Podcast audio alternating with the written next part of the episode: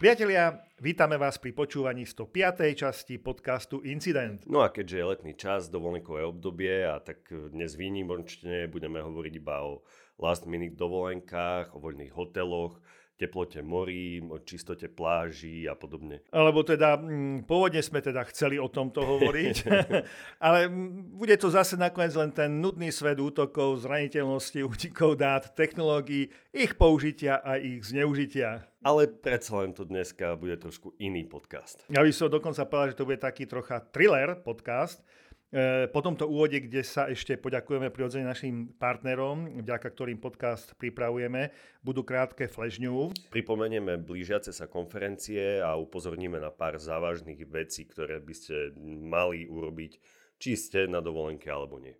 No a potom už bude e, nasledovať ten sľúbený thriller, rozhovor, ktorý má skoro hodinu, ale priznám sa, tak ako sa nahrával jedným dýchom, tak sa bude zrejme aj počúvať jedným dýchom. No ale aby sme nezabudli na našich partnerov, tento projekt pre vás pripravuje spoločnosť MSEC, efektívne manažovaná kybernetická bezpečnosť.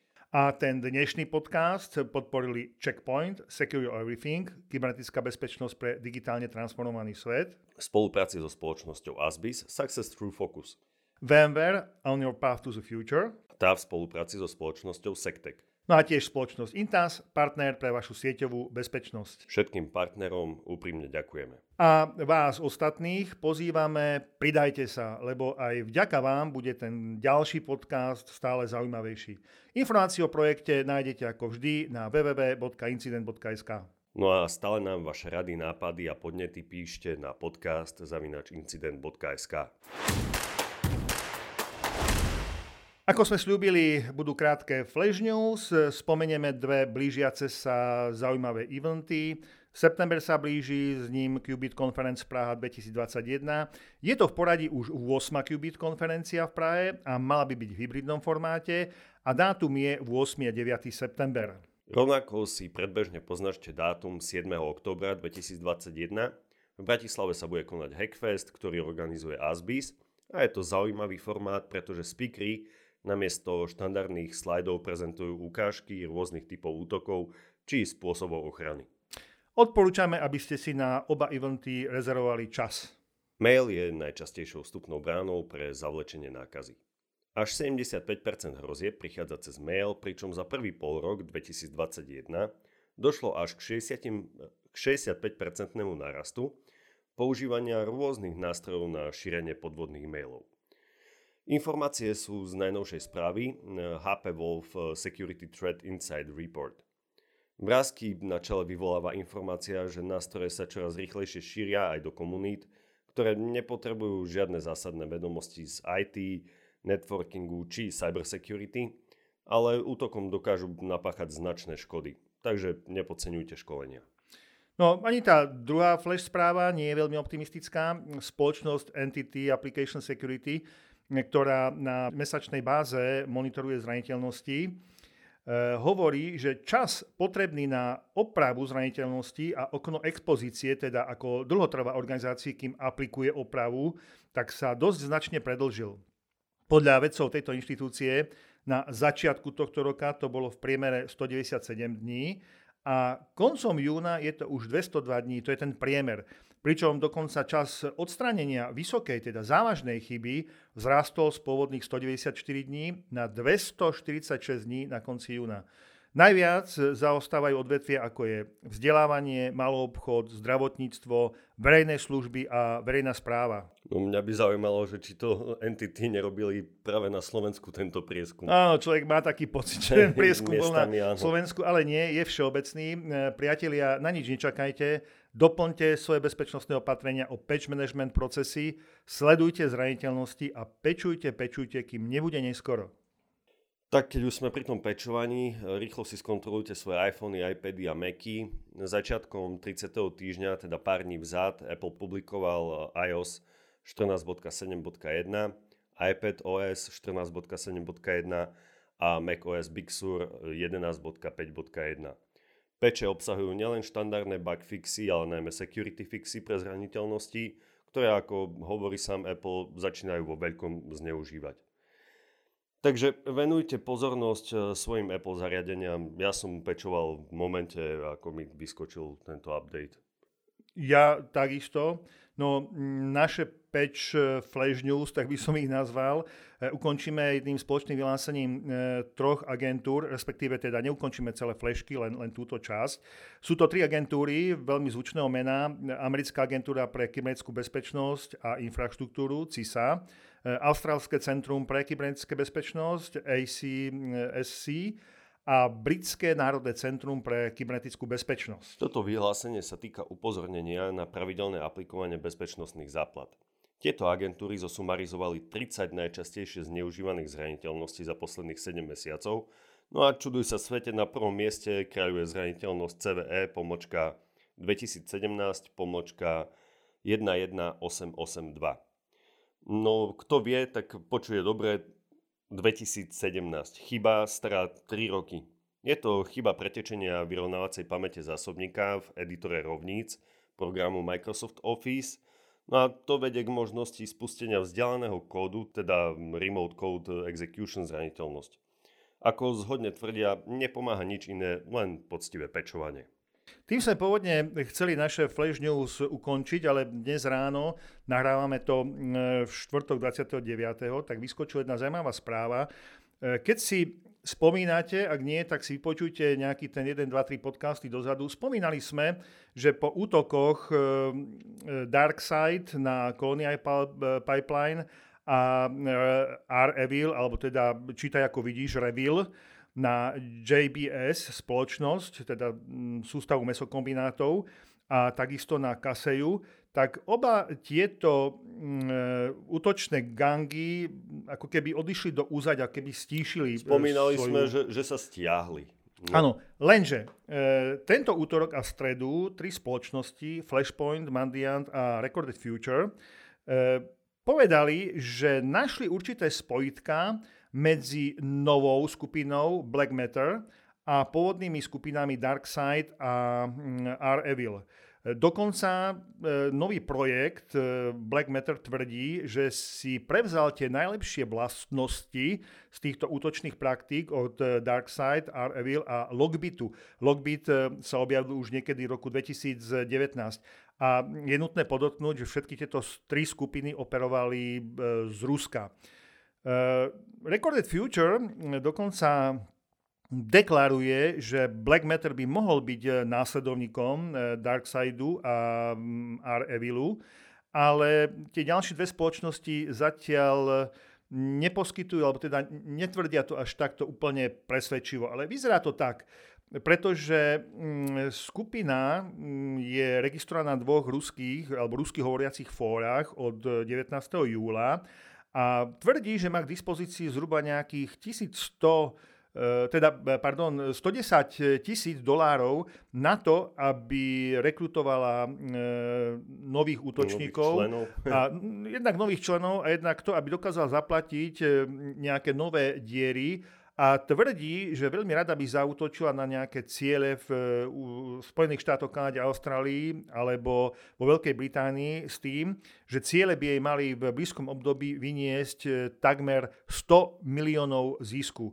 Takže ako sami počujete, e, s týmito útočnými skupinami sa budeme určite stretávať a podľa všetko je to len nejaké to preskupenie tých pôvodných útočných skupín do, do novej formácie. Takže Toľko asi v tej poslednej správe. No, uvidíme, čo prinesie ďalší podcast.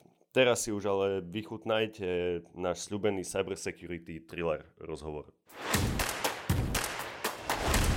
V našich rozhovoroch štandardne predstavujeme rôzne riešenia, nástroje, rôzne metodiky. No a prirodzene všetky tieto riešenia, nástroje či metodiky alebo produkty vymysleli ľudia, ktorí pracujú v konkrétnej firme, v konkrétnej spoločnosti. Dnes však robíme takú malú výnimku a predstavíme človeka a jeho možno relatívne krátky, ale o to zaujímavejší životný príbeh. No a keďže my sme podcast do kybernetickej bezpečnosti, tak aj tento človek je veľmi významne spojený s kybernetickou bezpečnosťou. A to tak, že dnes jeho spoločnosť patrí medzi 20 top cybersecurity spoločností v New Yorku a medzi 500 top cybersecurity spoločností vo svete. Vážení poslucháči, pri mikrofóne vítam pána Ondreja Krehela, zakladateľa spoločnosti Lifars a zároveň jej výkonného riaditeľa. Pán Krehel, vítajte. Ďakujem veľmi pekne, pán Matej. Tak, pán Krehel, my sme sa tak troška rozprávali už e, na začiatku a budeme hovoriť hlavne o spoločnosti Lifars, ale tu ste založili až v roku 2012. Čo vlastne predchádzalo tejto spoločnosti? Kde ste študovali? Aké boli vaše prvé pracovné skúsenosti? Skončil som matematicko-fyzikálnu fakultu Univerzity Komenského. Tam som študoval teoretickú fyziku, primárne matematickú fyziku. A už vtedy som sa dosť zaoberal kryptografiou a vlastne jedna z mojich prvých pracovných činností bola v slovenskej elektrárne, kde som pár rokov pracoval ako analyst a tam som sa vlastne prvýkrát zoznámil s počítačovou bezpečnosťou ktorý sa stával projekt Mochovce, takže bola to úplne jedna krásna skúsenosť, kde ľudia zvonku vlastne prišli a dimenzovali nejakým spôsobom počítačovú bezpečnosť v rámci energeticky, energetického sektora. Ja sa aj trošku ospravedlňujem, ja už som v štátoch cez nejakých uh, eh, 20, skoro 25 rokov, takže tá Slovenčina tiež nie je taká sčítaná, ako by bola u nejakého bežného poslucháča. Potom som po skončení školy som odišiel do Spojených štátov, ale už som mal vlastne pracovné víza pre jednu firmu, ktorá pracovala tuto v New Yorku. A keďže som sa zaoberal veľa Linuxom, tá firma bola neskôr acquired by Google, čiže Google kúpilo tú firmu a, a bola to aplikácia, ktorú možno poznáte, volala sa Google Desktop, tak táto firma vlastne mala patent a pracovala v tejto oblasti. Neskôršie som robil v jednej veľkej firme, ktorá mala zhruba 20 tisíc ľudí a tam som bol manažerom počítačovej bezpečnosti a v nejakom čase prišla za mnou firma, ktorá sa volá Stross Friedberg a tam som pracoval na rôznych um, zákazkách, hlavne paralelne americkému ministerstvu spravodlivosti. A jedna z úloh zhruba asi 15 rokov dozadu v Spojených štátoch bolo, že inteligenčné agentúry sa zaoberali tým, akým spôsobom sa rôzne iné e, štáty a veľmoci nabúravajú do systémov Spojených štátov alebo amerických firiem za účelom vyberania intellectual property, duchovného vlastníctva a vznikanie nejakých iných spoločností s tými istými nápadmi vo svete. Toto som riešil zhruba nejakých pár rokov, potom som chvíľku robil v, ako CISO v jednej, v druhej asi najväčšej firme v štátoch, ktorá, sa, ktorá riešila kybernetické poistky a zhruba v nejakom 2012 som začal robiť vo veľmi špecializovanej jednotke, ktorá patrila pod United States Air Force. A tam som bol súčasť nejakých uh, operácií, ktoré, sú, ktoré boli reálne kybernetické operácie v uh, kybernetickom priestore vojnovej zóny, ktorú Amerika v tej dobe viedla. Um, a pracoval som proste na rôznych buď prípadoch, kde bolo potrebné podporiť uh, pozemné sily, alebo prípadov, kde bolo potrebné zaoberať sa ľuďmi, ktorí by mali byť zaistení a prevedení do tzv. väznice Guantanamo. Uh-huh. Chcem sa spýtať, keďže vy ste tak dlho už v Spojených štátoch a to, čo ste povedali, je úplne prirodzený postup. Ten odchod zo Slovenska z tých elektrární a z tých pracovných pozícií, Mochovce a podobne, mali ste nejakú výzvu v Spojených štátoch, že, že ste sa vlastne rozhodli odísť? Um, v tej dobe, keď ja som odchádzal v štátoch, bola veľká vlna privatizácie.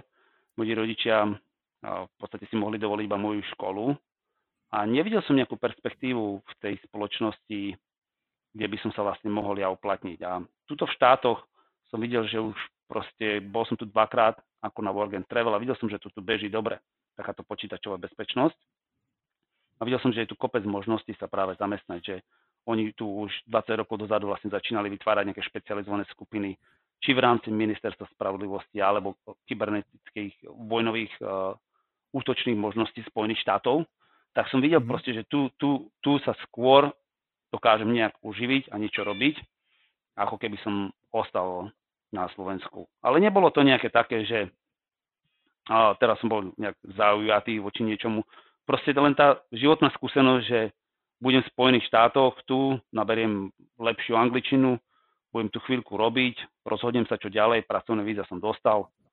Um, takže som potom tu ostal nejaké pr- prvé tri roky, potom ďalšie tri roky v rámci tých pracovných víz, dostal som zelenú kartu a už som sa vlastne na, do Európy nevrátil. Áno, už to potom bolo stále zaujímavejšie a zaujímavejšie, aspoň to, čo ste teda povedali, skutočne to až tak e, to bezpečáka nadchne, na čom všetko ste mohli pracovať.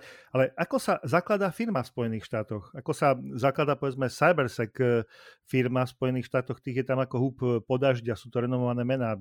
Mali ste odvahu do toho ísť? No ja som prvé dva roky tú firmu hlavne potreboval na to, aby nebola spojená s mojou osobou. Čiže vlastne tým, že som robil na uh, klasifikovaných operáciách a bol som kvázi uh, nasadený v tých dvoch konfliktoch v, v Middle East, mm-hmm. kde uh, americká vláda vtedy operovala, tak som vlastne potreboval byť oddelený o... Potreboval som byť neviditeľný. Čiže tá firma na začiatku vlastne hrala tú úlohu, že ja som bol neviditeľný. Prvé dva roky, asi nejaké 2-3 roky. No a potom som sa kvázi nejak zviditeľný, keďže tá práca skončila, tak som sa vlastne kvázi nejako zviditeľnil. Čiže mm-hmm. pre mňa na začiatku hneď tá firma bola to, že potreboval som nejakým spôsobom uh, dostávať výplatu. No a jednoducho to nešlo. Jednoducho to nešlo urobiť ako fyzická osoba, takže som vlastne musel založiť firmu v Delaware, nie kvôli nejakým daňovým rajom neviem čomu, ale kvôli tomu, kvôli, kvôli visibilite. Takže vlastne pre mňa tá firma bola nejaká platová zložka. Ale potom ten vstup do toho komerčného priestoru bol vlastne taký, že dve firmy, a jedna je Stross Friedberg a druhá sa volá Mendiant, mi dosť pomohli obidve, také veľmi veľké významné firmy.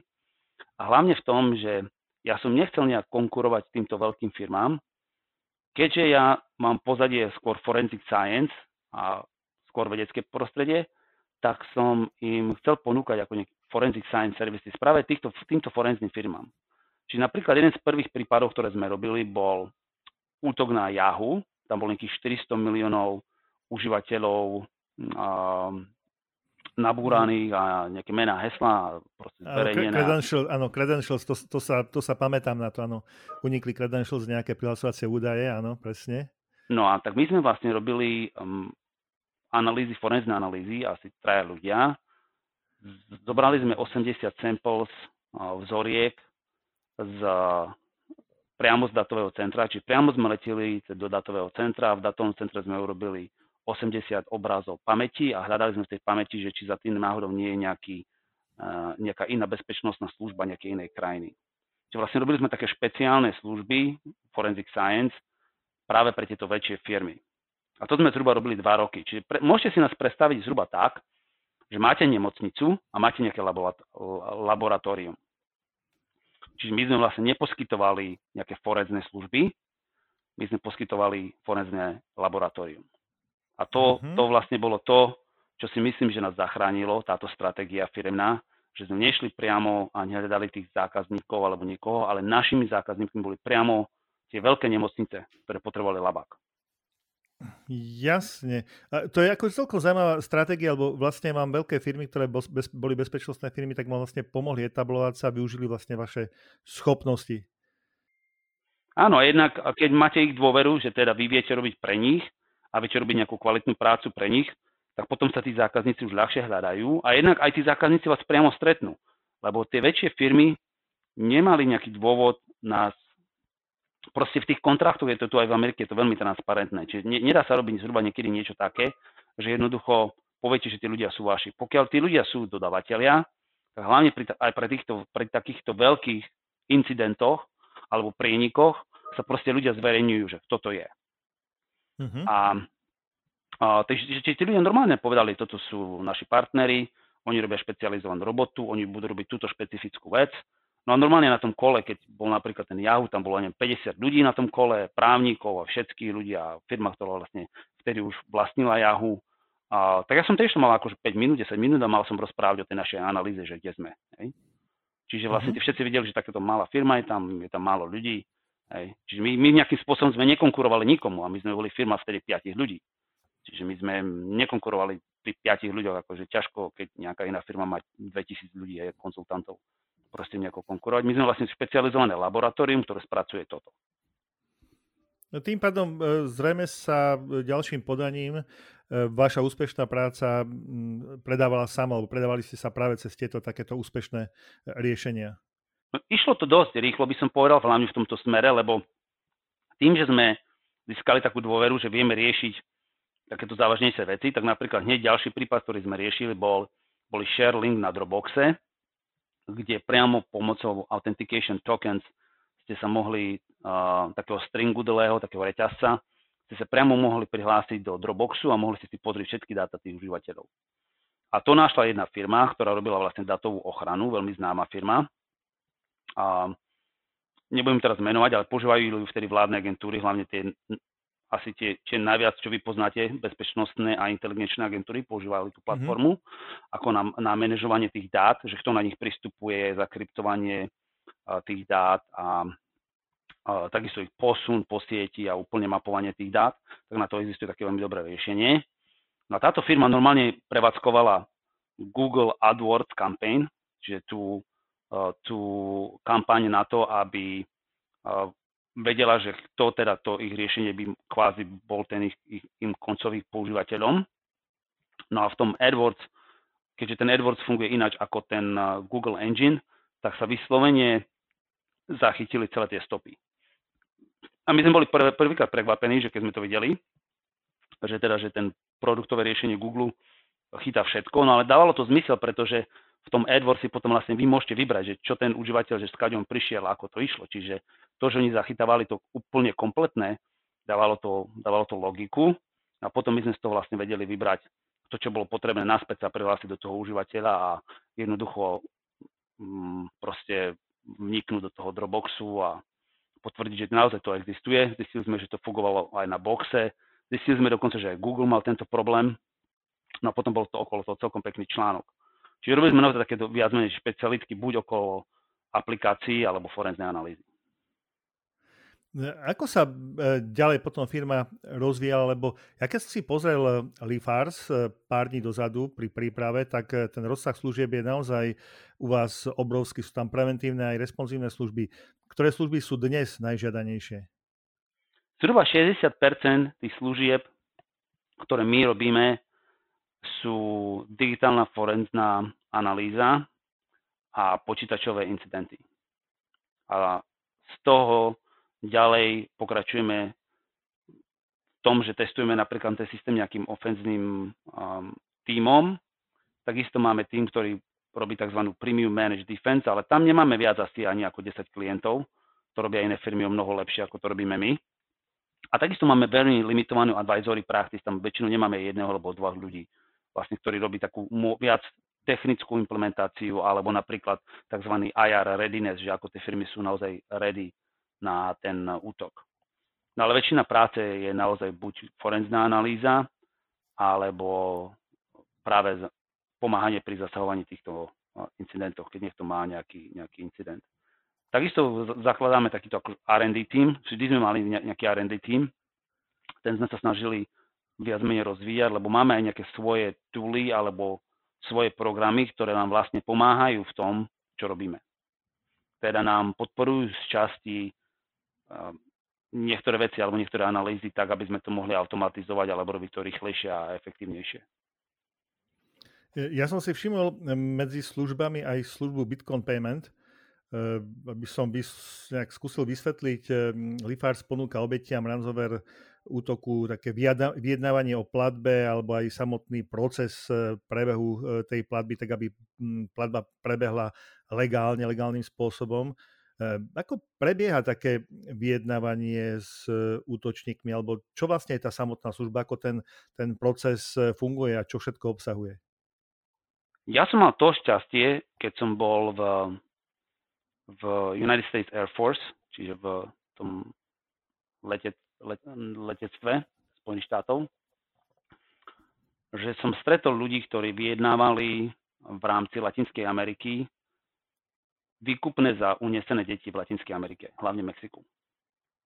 A bol som priamo zaťahnutý aj do týchto operácií, kde my sme vlastne mali nejakým spôsobom dostať sa k zariadeniam týchto mm-hmm. útočníkov a únoscov a nejakým spôsobom proste uh, pracovať s tými signálmi. Nebudem tu zachádzať do nejakých podrobností, ale zhruba viete si predstaviť asi, o čom to je. Mm, áno. No a cieľom tých skupín väčšinou bolo to, že americká vláda sa snažila zastaviť, aby teda tie deti boli v Mexiku hlavne a v tej Latinskej Amerike unášané. A došlo to do takého bodu a je na tom Netflix movie, si môžete pozrieť, tzv. Guide Group bola, na, bola najatá tou trou písmenkovnou agentúrou, ktorá vlastne začala dávať um, uplatky tomu kartelu, aby niektorí ľudia prezradili iných ľudí a proste vykupovali hlavu tých ľudí. Čiže napríklad za 15 miliónov tí ľudia povedali presne, kde nejakí iní ľudia budú a potom títo bývalí ľudia z Air Force, väčšinou snajpery, dokončili tú prácu.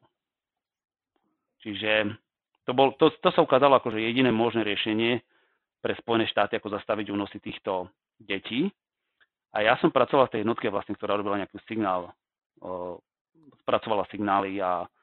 Signál processing. Hej, mhm. pre, tých, pre tých útočníkov. No a stretol som ľudí, ktorí boli proste priamo trénovaní americkou inteligenčnou službou na toto vyjednávanie. A som počúval to vlastne, tie, tie, ako oni spolu vyjednávali akože tie kroky, ako mali stratégiu, ako v tom robili. Nikdy som nemyslel, že sa mi to zíde. a zrazu prišiel ransomware a ako keby som našiel, si že ja som jeden z malých ľudí, ktorý je trénovaný práve týmito profesionálmi na vyjednávanie. A, tak, taká, tak najprv je dôležité urobiť si tú stratégiu, čiže nejakým spôsobom zistiť, kto sú to útočníci, či sú to Rusi, či sú to nejakí Eurasia, či je to Nord Korea. Zhruba si treba mať vedieť, nejakú, nejakú predstavu, s kým vlastne kultúrne budete musieť vyjednávať.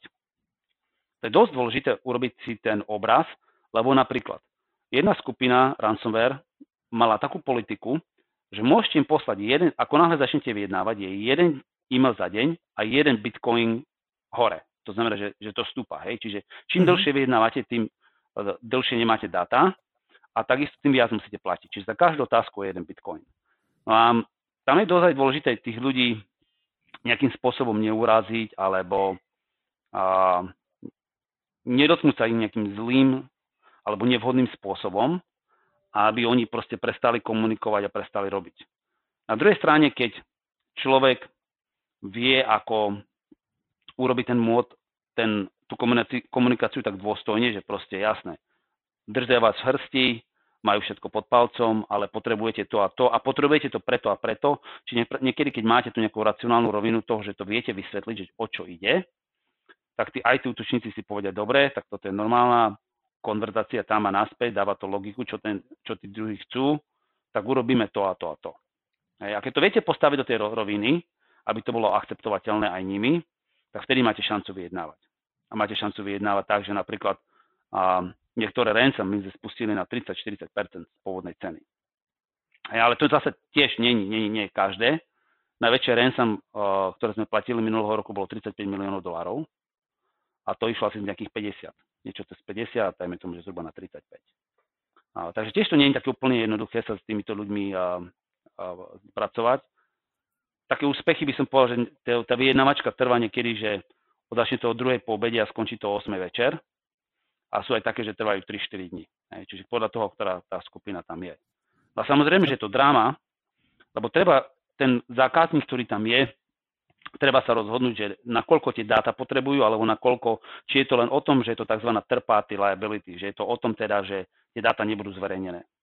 Keď nepotrebujú dáta, tak je to tá paráda, lebo vlastne máte trošku viacej času. Na druhej strane, keď väčšinou, keď potrebujú dáta, tak ten ransom nie je taký vysoký.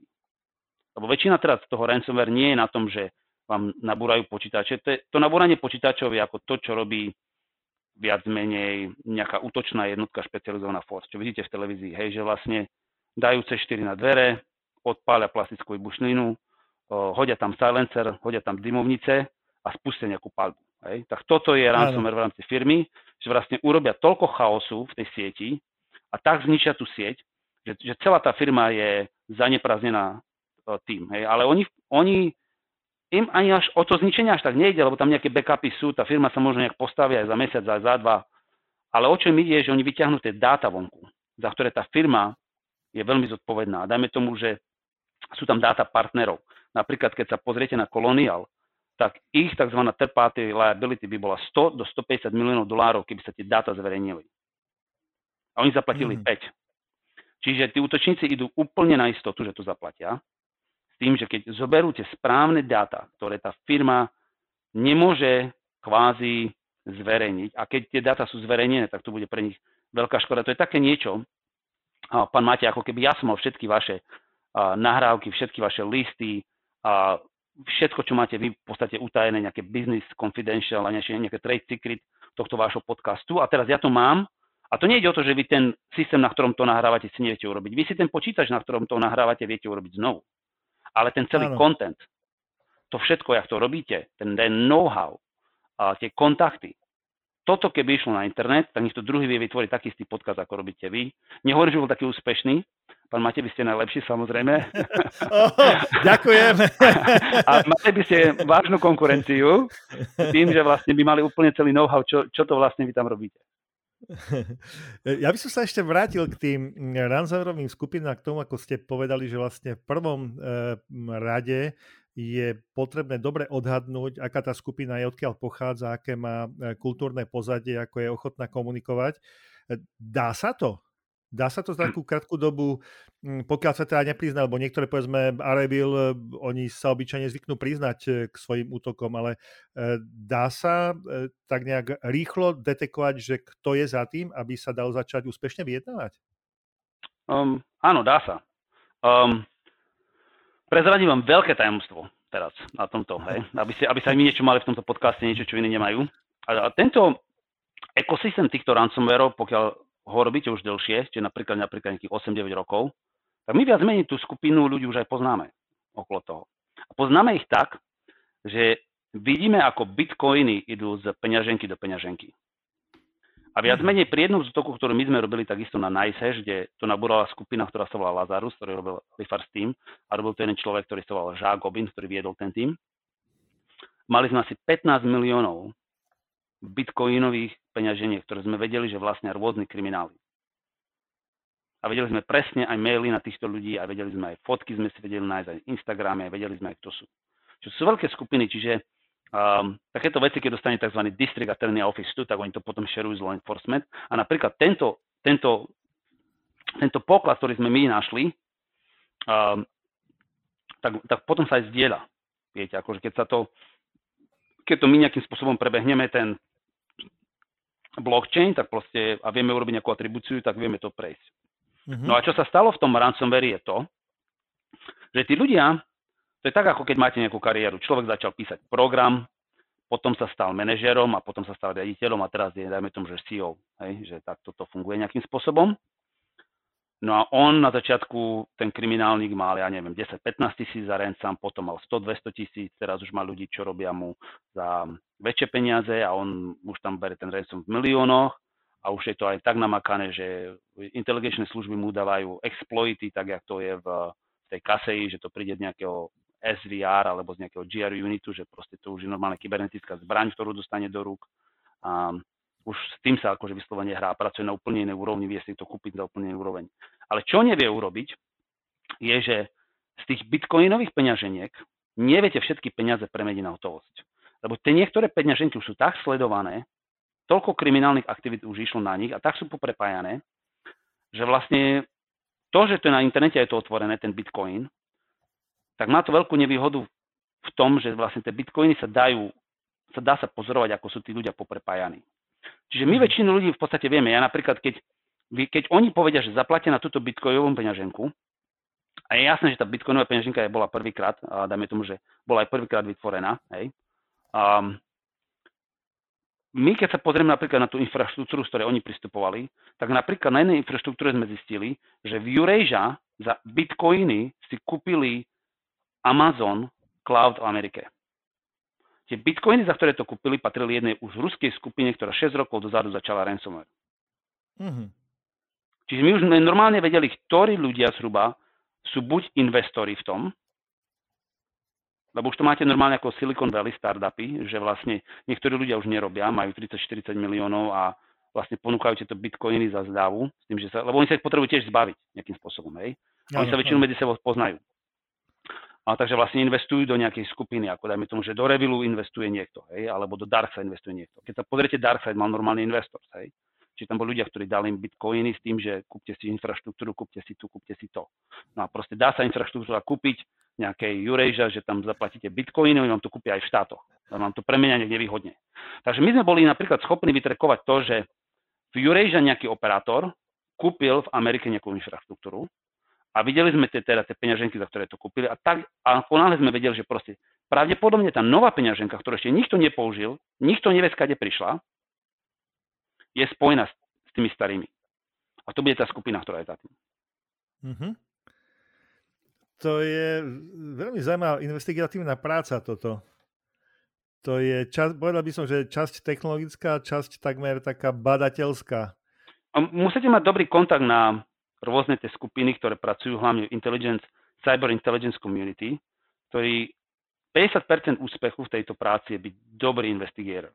A vedieť, že tak ako vy máte, že máte dobrý zoznam tých ľudí, ktorými chcete robiť podcast, a my máme taký dobrý zoznam tých ľudí, ktorých sa vieme spýtať otázku.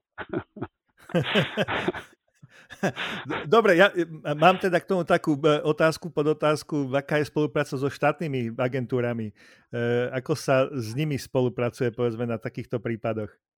Tak oni väčšinou majú záujem urobiť nejakú, nejaké zaistenie tých ľudí, ktorí vlastne za tým sú.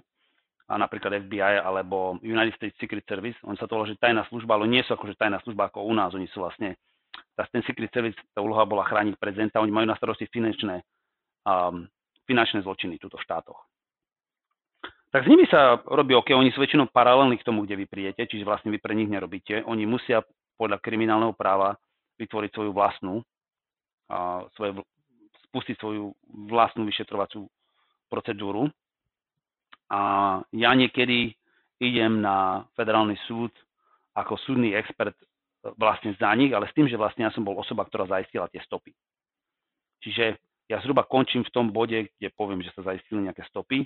Samozrejme, že my robíme ďalej nejakú svoju vyšetrovačku a my robíme nejaké svoje veci, um, len um, už je to, je, je to trochu iné v tom, že my sme skôr v civilnej rovine, teda pracujeme s tými obeťami a oni sú naozaj v tej kriminálnej rovine, že oni sa vlastne už naozaj zaberajú tou atribúciou a nájdením tých ľudí, ktorí páchajú tú, trestnú činnosť. Čiže oni sú tie orgány činné v tom trestnom konaní, či už celosvetovom, um, alebo len v rámci túto štát, v štátoch, Spojených štátoch. Čo je dosť dôležité podotknúť, je, že iba Spojené štáty sú agresívne týchto trestných konaniach, čo sa týka, ako národné služby sa nabúravajú do rôznych systémov. Poviem príklad, napríklad APT-10 prebehlo celý svet, čiže tá čínska skupina. Hej? Čiže skoro každú krajinu prebehli, skoro každú krajinu vyrabovali. Ale je iba pár krajín, ktorý, ktorých si, ktorí si dovolia podať na nich zatýkač. No a prečo Ameriku akože väčšina týchto ľudí nemá rada z tohto pohľadu kybernetického priestoru je ten, že Američania sa veľmi miešajú do tých kybernetických prípadov a podávajú zatýkače na týchto ľudí. Niektoré krajiny si to jednoducho v rámci, v rámci politickej korektnosti súdny proces to vlastne nedovolí. E, ja som si e, v podstate všimol zatiaľ e, zatýkače na dve skupiny. Teraz niekedy nedávno vyšiel zatýkač na štyroch členov a teraz neviem, APT, čínska skupina, ale číslo si nespomeniem. 41. 41, áno. áno na to sme robili. Na tom sme robili. Na tom ste robili. A asi dva roky dozadu to bola ruská trojica. No tam nebudem komentovať. to je príliš blízko. Áno, dobre. Vy ste ale sami spomenuli, že robili ste na niektorých e, prípadoch, tie v Spojených štátoch e, boli teraz také veľké prípady, ktoré skutočne obehli celý svet. E, SolarWinds, Colonial Pipeline, JBS, Kaseya. Lifars robil na niektorom? Kaseju sme mali jeden z prvých, čiže ten posledný Kaseja, mali sme jedno z, prvého, z prvých obetí, bola to taká MSSP firma tuto hore v Connecticut, jedna z prvých, ktorá bola zakryptovaná. Oni mali 80 klientov, zhruba 20 bolo zakryptovaných. A prídem aj preto, že prečo napríklad ten zvyšok nebol. No a ten, to majiteľa poznáme, on nám ináč dohaduje zákazky. Tak normálne volal o 12. skoro rozplakaný, roztrasený, že čo má robiť, má taký problém. A jeho klienti boli napadnutí, má tam dvojitý faktor. Um, pozeral si svoju poistku, že akože za koľku škodu, akože čo on môže zaplatiť, mal nejakú poistku asi 5 miliónov, škoda na to na 80. A hovorím, že hlavne nespáchať žiadnu samovraždu. Život je pekný, vieš, akože ešte to není, áno, áno. že si zodpovedný teraz za 80 miliónov, ešte, ešte, ešte na súde nie si od tých všetkých ľudí, aj za tú škodu, čo sa stala, že skúsme sa zamyslieť na to, že či, čo sa dá naozaj urobiť, kto je zakryptovali mu nemocnicu jednu veľkú, pár policajných staníc, pár požiarných staníc a pár právnických firiem. Tak to bolo asi to najhoršie, čo tam mal. Hej, že tých pár policajtov, požiarníci a tá nemocnica, tak nemocnica bol dosť pruser. Tak asi od druhej už sme mali tak vytvorené, že čo presne, ak na to pôjdeme celé, že ako mu teda pomôžeme. Asi, a on kontaktoval tiež KSEU, mal takisto Sophos nainštalovaný, tak mi hovoril, že kontaktuj KSEU, kontaktuj Sophos, nemáš čo stratiť. Mm-hmm. Pýtaj sa ich, že či o niečo nevedia, že či niečo iné, iné nevidia niekde, je, lebo že akože jak sa ti tam dostali, hovoríš, že máš dvojfaktorovú, že mal si tam RDP, čo si tam vlastne mal, že keď, jak sa ti mohli dostať do systému do cloudu. Keď hovoríš, že sa tam nejak neprihlasuješ, len cez web sa prihlasuješ, že musel si tam nejakú dieru nechať. Tak on tvrdil, že teda nemal, že proste všetko bolo len cez KSEU, že ten, že ten proste aj ten operátor pristupoval cez nejakú inú konzolu a to je cez backend toho operátora, že to potom by ten celý operátor musel byť hacknutý a že nevie si to vysvetliť, že, že, ten, že ten dvojfaktor nerobí dobre, tak hovorím, že aj to sme videli, že Octa Duo bola hacknuté Rusmi, takže možno, že to naozaj nerobí dobre, že jakú čo si mal. Tak, tak na rýchlo na tie dve hodiny sa nedalo povedať, že, že v čom je problém. A zhruba o štvrtej vyšla kasea s tým, že že teda oni majú nejaké uh, väčšie issue, no a už potom do 8. sa mobilizovala vlastne celá tá kritická infraštruktúra tu New Yorku, čiže všetci aj my, aj naša firma, ktorí vlastne patria do toho, tak sme vlastne museli nastúpiť a potom som si vlastne odpracoval celý víkend. Mm-hmm. Sme, mm-hmm. sme odrobili celý víkend, robili sme na tom, aby sme tu trochu tu, ale výhoda bola tá, že zhruba v nedelu už, sa, už to prestalo, lebo sme zhruba všetci vedeli, že my, šted, my študujeme tzv. Technic Tactics and Procedures, tak sme videli, že ten Caselia exploit, uh, exploit bol napísaný, bol napísaný inteligenčnou službou. To isté tak, ako tie inteligenčné služby tu v štátoch majú zero days, tak aj iné majú zero days. No a niekto si proste ho požičal z tej databázy, hej, pre uh, dobrý viel. Ono to väčšinou nie je tak, keď sa povie, že štát podporuje nejakých kriminálnikov. To neznamená, že tí kriminálnici teraz zostanú, že každý po 5 korún.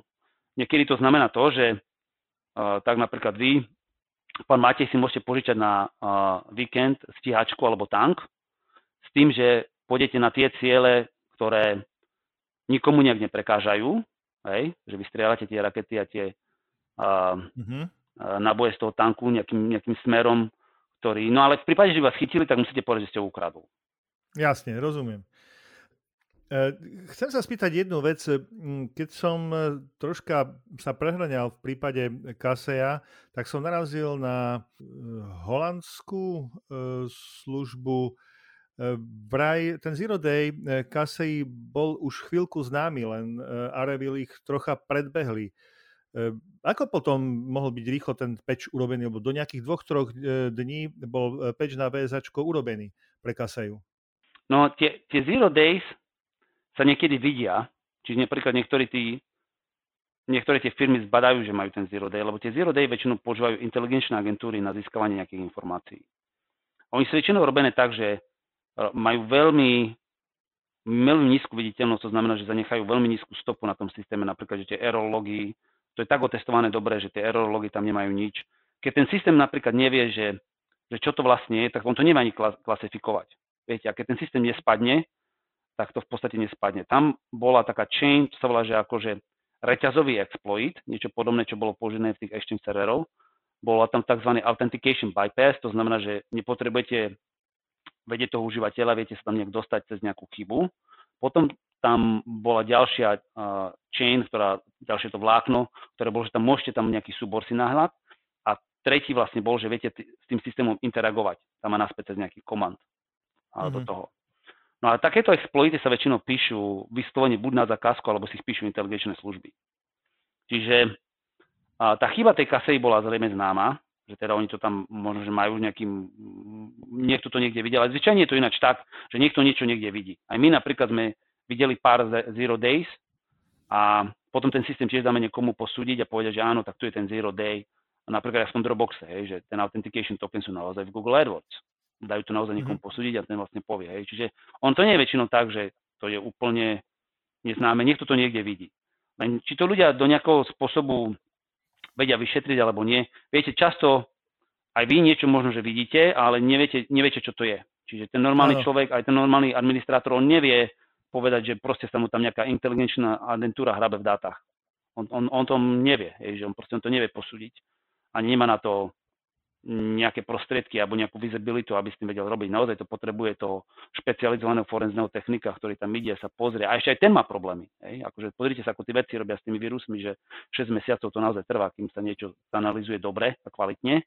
Tak aj tuto je to tak, že proste my napríklad niekedy máme zákazku a trvá nám to 4 mesiace, kým dáme dokopy napríklad to APT-10, keď sme robili memory rezidentné malvery, ktorý sa volá Plagex a Red Leaves, tak nám to trvalo nejakých 4-5 mesiacov to dá dokopy. Fúha. Lebo to vyslovene hibernuje iba v pamäti tých počítačov a úplne je to taká prísavka, ako keby, predstavte si vírus, ktorý vám modifikuje iba genetický kód. A to je to, čo vás napadlo. No idete teraz do lekára a ten lekár povie, že no tak zobral som vám krv, zobral som vám to. Akože robíte DNA testy a, robíte, a hľadáte vírusy, to nie je tiež úplne triviálna vec. Čiže my v rámci toho kybernetického priestoru a tých kybernetických vojen, zhruba, aby som povedal, tých posledných 10 rokov, tie, ten malware a tie vírusy sú, tak, sú rezidentné a žijú len v pamäti a úplne sú také prísavky, že priamo pracujú s tým systémom, s tými vstupmi a výstupmi toho systému, že sú skoro takí neviditeľní tam medzi tými bitmi toho, uh, toho počítača. A ako náhle ten počítač vypnete, tak už neexistuje. Čiže aj v tejto kase to bolo tak na začiatku, že teda keď, keď niekto neanalizoval pamäť toho počítača, tak nevedeli, že tam bol ten zero day. Lebo sa nič nenahralo, nič, nič vlastne neprebehlo a tí ľudia vyťahli si dáta, čo potrebovali. Hej. Čiže keď niekto nevedel zdetekovať, že dáta sú preč, tak vlastne videli tam nejakú SQL manipuláciu trochu, nejakých tých príkazov, čo sa písali, tam bola nejaká reflection toho, ale ináč to v podstate nemali ako šancu nejak uh, vidieť. Akým spôsobom vlastne dokáže mm, forenzný uh, technik, forenzný analytik zozbierať uh, takéto informácie, aby nenarobil vlastne škodu, aby naozaj zachoval to, čo potrebuje zozbierať. To sú, myslím, že celkom zaujímavé postupy. No my trénujeme ľudí na tzv. Eh, evidence collection a to je dosť dôležité robiť to ako crime scene investigation. Čiže predstavte si, niekde sa stal trestný čin a tak, ako to vidíte v telke, že sa zaistujú stopy. Áno. My máme také postupy, máme Department of Justice a United States Secret Service, čiže americké ministerstvo spravodlivosti má takú knihu, akým spôsobom sa tie stopy musia zaisťovať, aby boli pripustné do súdneho sporu.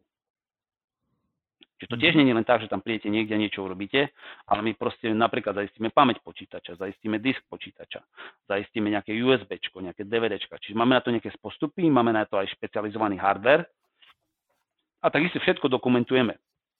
Čiže robíme fotografie, máme tzv. hashové funkcie, ktoré uh, robia nejakú integritu validáciu tej integrity tej kriminálnej stopy, tej digitálnej stopy.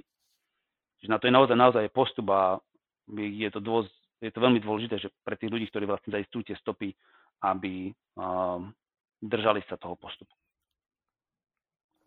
E, chcem sa spýtať, e, keď som si pozrel služby, tak vlastne vy ste vytvorili aj vlastný CIRT a SOC. E, dali ste mu názov LISIRT, teda ako Lifars CIRT.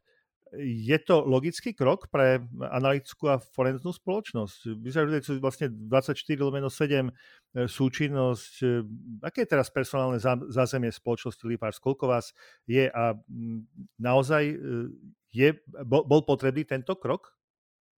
No, je to skôr aj taký marketingový krok, krok, že tam sme sa niekde zapísali do nejakej európskej štruktúry.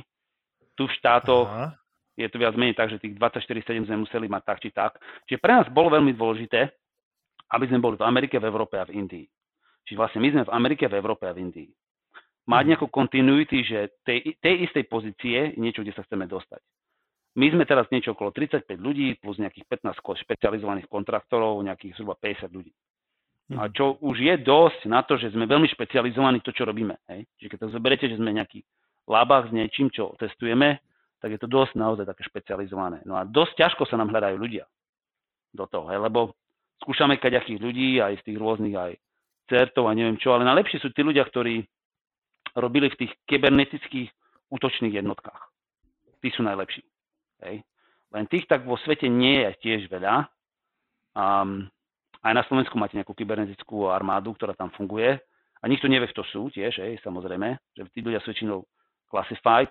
Tí ľudia, čo väčšinou nie sú classified, nerobia na takej robote. Teraz si rovno povedať. Akože môžete ich tiež zamestnať, ale oni zvyčajne nemajú tú úroveň. A my sme, ja som to aj skúšal s takými kadejakými ľuďmi aj, aj v Európe, aj tu. Um, oni majú, inú, oni majú aj iné životnú filozofiu väčšinu, že tí ľudia chcú naozaj chodiť do roboty, ja neviem, od 9. do 5. a keď im niekto zavolá, že od 2. ráno, tak to nie je asi niečo, čo chcú aj v živote. Čo, čo je všetko fajn, hej, lebo každý má niečo, čo chce v živote robiť. Ale ďalšia vec je, že zvyčajne tí ľudia, ktorí robili v špecializovaných jednotkách, majú takú tú drive, že oni chcú byť najlepší v tom. A nielen, že chcú najlepší byť, ale oni priamo už robili v nejakej tej nejakej tej kybernetickej útočnej jednotky alebo kybernetickej jednotky, ktorá toto rieši a videli tú drámu toho sveta. Uh-huh. Že naozaj boli, to je niečo, čo ja si spomínam, keď sme raz uh, sedeli tuto v jednej škole, kde študenti mali akože dobré výsledky a prišiel ten, ten uh, dean, teda ten uh, uh, dekan tej školy a, a hovorí, že počúvajte, ja som nikdy takýchto ľudí ako vy nestretol, akože to, iba keď som pozeral nejaké Hollywood firmy, ani, ani, ani, ani som nevidel takéto proste zariadenie, že čo ty to vlastne robíte, že stále, akože pre mňa stále to je také nereálne, že toto sa tu v škole deje. A tí študenti napríklad robili vtedy to, že bolo tzv. bad USB, tak nahrali taký program, ktorý keď niekto strčil cez USB, sa nahral do počítača a iné USB, keď si tam strčili, tak obsah toho USB skopíroval, zozipoval a nahral ho na e-mail, napríklad Hotmail alebo Gmail. Bezpečne. Mm-hmm už cez ten počítač ale. Už cez ten počítač, nie cez to USB. Hej. No a tak vlastne tí študenti prišli ku všetkým um, testom, ktorí tí profesori robili. Keď ste spomenuli teda, že skúšate hajrovať aj, aj na Slovensku, ja som si všimol, že na Slovensku možno neviem, dva roky, tri roky dozadu vznikol Lifars Slovensko. E, nejaké očakávania a sklamania z toho? Mm, tak máme aj, aj jedno, aj druhé. Niektorí ľudia nám ostali, niektorí ľudia nám odišli. A ma, tí ľudia, ktorí vlastne prídu, oni, je veľmi dôležité manažovať ich očakávania. To môže byť dosť ťažké, lebo niekedy tie skupiny prídu ako celá skupina a oni vlastne majú nejakú predstavu, ako budú fungovať. A oni majú dôveru medzi sebou, ale niekedy už oni nemajú ale napríklad dôveru voči tomu vedeniu tej firmy, s ktorou robia. A keď nebudú nejakým spôsobom vlastne oni ako niečo nebude tak, ako oni si predstavujú, tak proste tá skupina je dosť možné, že vám aj odíde. Ja mm-hmm. som nikdy nepracoval v takom týme, kde nejaký tým sa izoloval. Čiže, a to je dosť veľké, to je dosť veľká výzva robiť tak, napríklad takúto prácu, ktorá je veľmi dôverná, keď nie je nejaká časť skupina vo firme nepodporuje tú firmu. A, a už to nie je ani o tom tak, aby som povedal, že tých ľuďoch, ale by som povedal, že aj na Slovensku alebo v Čechách alebo v tom, v tom východnom bloku um, sa vytvorili tak, také skupinky, ktoré sa chránia tomu všetkému, čo sa tam, čo sa tam dialo. A oni sa medzi sebou chránia. A vznikla taká politika, že, že vlastne to musí byť nejaká skupinka, aby sa vedeli ochrániť a vlastne to všetko ostatné je zlé. Hej, akože už ten mindset nie je taký, že tí ľudia sa nechcú integrovať do ničoho. A to bol, toto bola pre mňa akože veľká výzva, lebo ja som nikdy nerobil s takými ľuďmi, ktorí, ktorí vlastne by mi kvázi nedôvorili a ma nepodporovali. A to by ste sa divili, to nie je len o počítačovej bezpečnosti, mm, ale to je všeobecne, to by sme teraz možno odskočili od kybernetickej bezpečnosti a od e, rozhovoru o tejto téme do rozhovoru nejakého, e, by som povedal, že všeobecného ponímania pracovného nasadenia, pracovnej ochoty a podobne. A ja to bohužiaľ pozorujem tiež, že dnešní mladí ne, nemajú, nie všetci majú ochotu a nie všetci majú ten drive. Uh, Mám ešte na vás e, zo pár otázok. Už keď sme teda pri Slovensku, e, teraz sa bude chystať 8. ročník Qubit Conference Praha 2021 a vy ste spoluzakladateľ e, Qubit Conference. Ja som sa to pýtal na to, prečo názov Qubit už pani Krahulecovej, ktorá je šéfkou Qubit Conference a povedala mi, že na toto mi neodpovie, na to mi máte odpovedať vy. čo, čo, čo je qubit, to viem. Prečo práve qubit teda? Keď ja som ešte bol tých 20 um, niečo rokov dozadu na Slovensku, tak práve vtedy začali tie kvantové počítače. A vtedy hovoril o tom, že tie kvantové počítače rozbijú uh, Riemann zeta function, všetky pravdepodobnosti toho, že čo sú prime numbers, budú vlastne porozbijané tými kvantovými počítačmi a ja som si povedal, že no tak fajn, tak keď chceme niečo rozobrať, tak to musí byť qubit. a keď chceme niečo dať dokopy, tak tiež to musí byť qubit, lebo to je taká vec, čo spojí tie atomy, ale vlastne rozoberie tu, to staré rozoberie a to nové spája. Tak to, ano, je, čo... to je to promis toho kubitu. Áno, čo sa nikdy nevie, v akom stave to presne bude. E, ani, ani nikto nevie, ako to je tá Schrödingerová mačka, že keď sa na to pozriete, tak neviete, že v akom bode je tá mačka. Ale ja som veľmi šťastný, že tá slovenská komunita sa naozaj dala dokopy a máte tam úplne perfektných ľudí, však je tam, chodí tam aj pán Makatúra, pán Janota a proste tá, tá, tá špička toho by som povedal slovenského podnebia, ktorú tam máte, či z vládneho, aj súkromného Marek Zeman z Tatra banky. Áno, Hej, čiže áno. proste sú tam naozaj takíto ľudia, ktorí sa toho chytili. A ja som prvé dva roky, my vlastne sme to financovali z vlastného vrecka, ale to nebolo tak, že nejaká hrdinstvo, ale neviem čo. Ale aj ja som chcel, aj pocitoval som ja takú potrebu, že ja som odišiel z toho východného bloku a ja som naozaj sa cítil tak, že to vzdelanie, ktoré som tam ja dostal, bolo veľmi mm-hmm. kvalitné. Naozaj veľmi kvalitné. Musím povedať, že to vzdelanie tá, to, že som chodil na Matfis, to, že som študoval vedu, ma naozaj naštartovalo v živote. Že to nebolo tak, že to bolo, že by som si niečo nevážil, naozaj som si to vážil. A keďže chcel som vrátiť do, niečo do výšky svojho platu a viete, pán Matej, môj plat je veľmi nízky tu v štátoch, tak som si mohol dovoliť iba túto konferenciu, pomôcť založiť nejaké prvé 2-3 roky.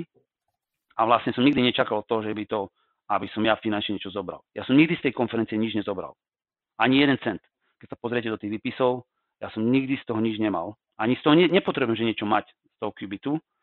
Bola to také niečo, čo som si myslel, že keď sa to založí, tak to bude takto samo fungovať a pani a, doktorka Kaličaková si to tam vedie, je tam tým, tým, tým asi 6-7 ľudí, oni sú normálne zamestnaní na Slovensku, čiže normálne platia dane, to založila firma, oni normálne fungujú, majú nejaký malý obrat tam a a, a myslím, že je to pekná vec. Proste, ale ako drú tam naozaj na tom, že nie je pravda, že sa nepotrebujú narobiť, aj ten COVID bol pre nich náročný. Áno, ale, čo, áno. ale čo som naozaj ja vďačný je, že keby každý tak slova, ktorý odišiel, niečo dal trochu naspäť a pomohol založiť niečo, čo nie je závislé na systéme, ale v tom systéme nejakým spôsobom spája, networkuje a dáva tých ľudí dokopy a prepája ich takisto s ľuďmi zvonku, že vlastne tie názory sa nejak dajú trošku ucelovať v rámci nejakej svetovej, nejakého svetového meritka, nielen teda slovenského meritka alebo českého,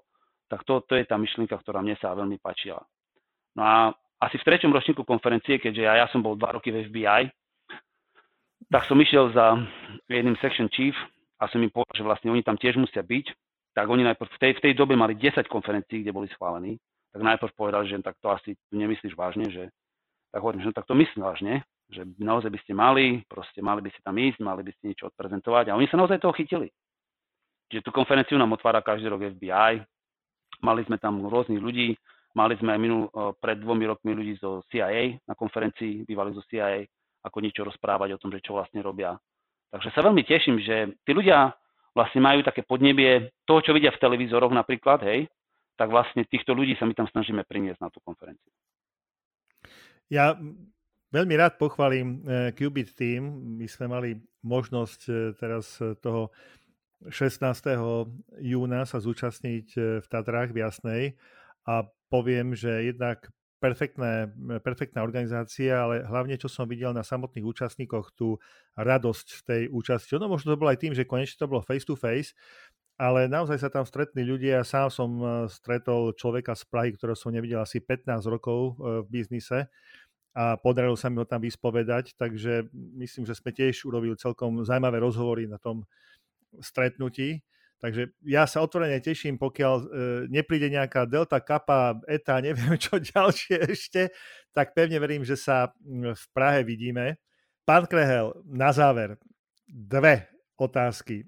E, prvá je taká e, ešte pracovná, keď som si pozeral teraz Execution Order, ktorý e, americká vláda pripravila, je tam nejakých sedem definovaných cieľov a v tom jednom cieli sa hovorí spájať odborníkov z vládneho a súkromného sektora. Podľa toho, čo ste hovorili, vlastne to spájanie e, dávno prebieha. E, ako vidíte situáciu vy? Čo môže priniesť e, tento cieľ takej forenznej spoločnosti ako Lifarz je do budúcna? No naša úloha je hlavne byť tá kybernetická záchranná služba pre tých ľudí. Že naozaj tí klienti nemajú kde ísť a to nie je tým, že štát by to neriešil. Že štát nemá, nebude robiť nejakú kybernetickú pomoc, ale štát nemôže tak ako pomôcť každému, tak proste jednoducho tieto služby ako my, že kybernetické služby, ktoré budú pomáhať týmto obetiam, budú jednoducho fungovať. A my budeme vždy priamo napojení na nejaké zložky, ktoré konajú orgány činné v trestnom konaní, pretože títo ľudia, ktorí to robia, sú páchatelia. To nie sú ľudia, ktorí to robia pre radosť alebo kvôli tomu, že majú nejaké náboženské, nejaký rozmer iný, spoločenský títo ľudia proste jednoducho to robia pre to, aby sa obohatili a aby robia to ako normálne forma biznisu. Čiže do budúcnosti si myslím, že takéto spoločnosti, ako ktoré sme my, môžu iba vtedy fungovať, keď medzinárodne vás tie policajné zložky budú uznávať ako tú firmu.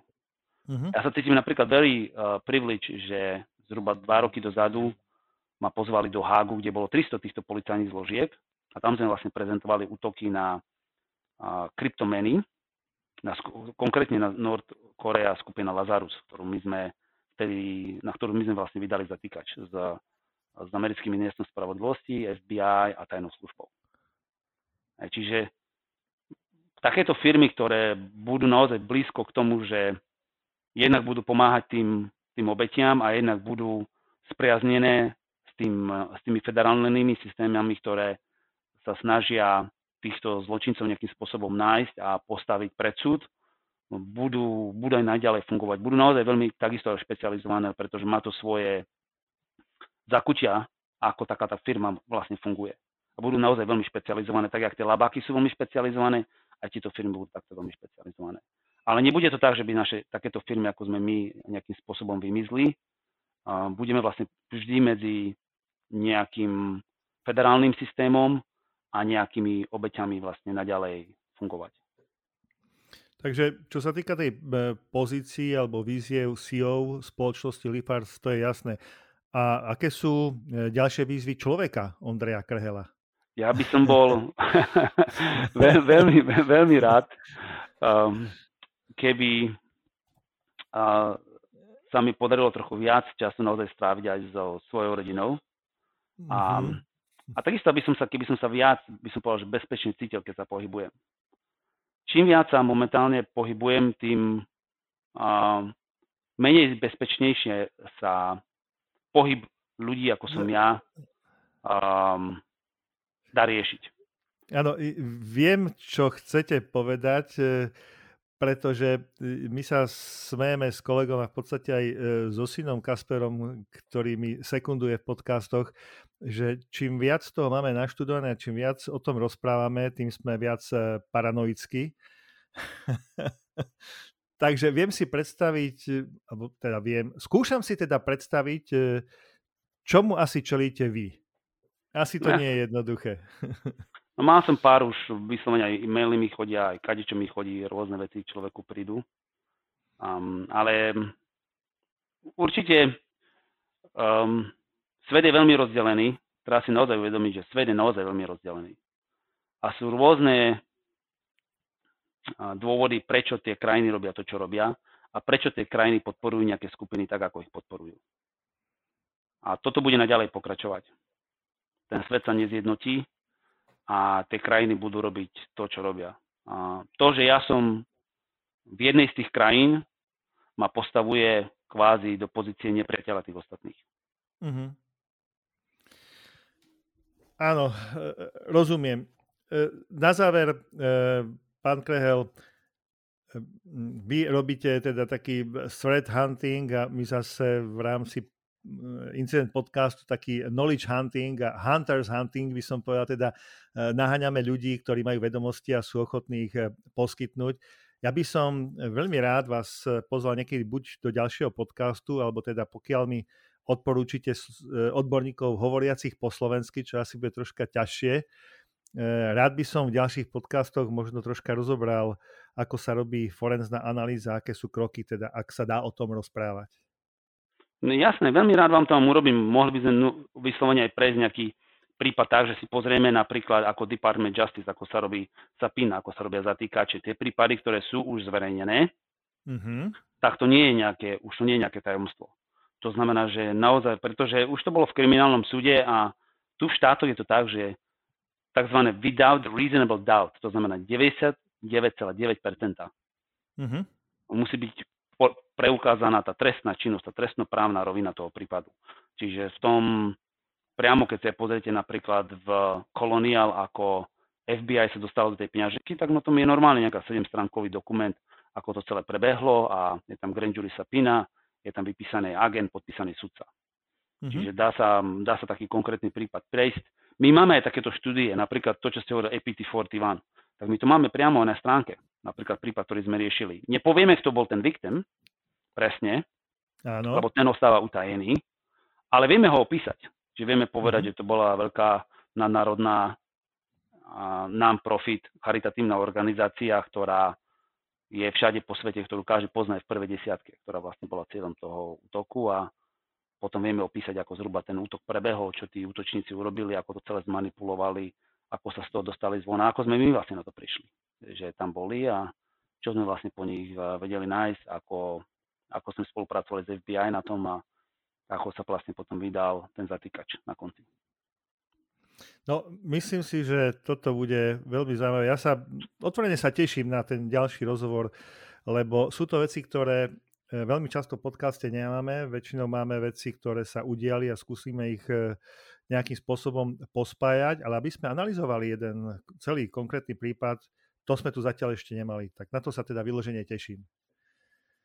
A ja sa teším, že to znova stretneme a niečo vám e, prispiejem. A ja som aj veľmi rád, že v Slovensku a v Čechách sa vytvára tak ako skupina profesionálov, ktorí sa tomu naozaj venujú a že um, naozaj to na, na, naberá to dobrú dimenziu.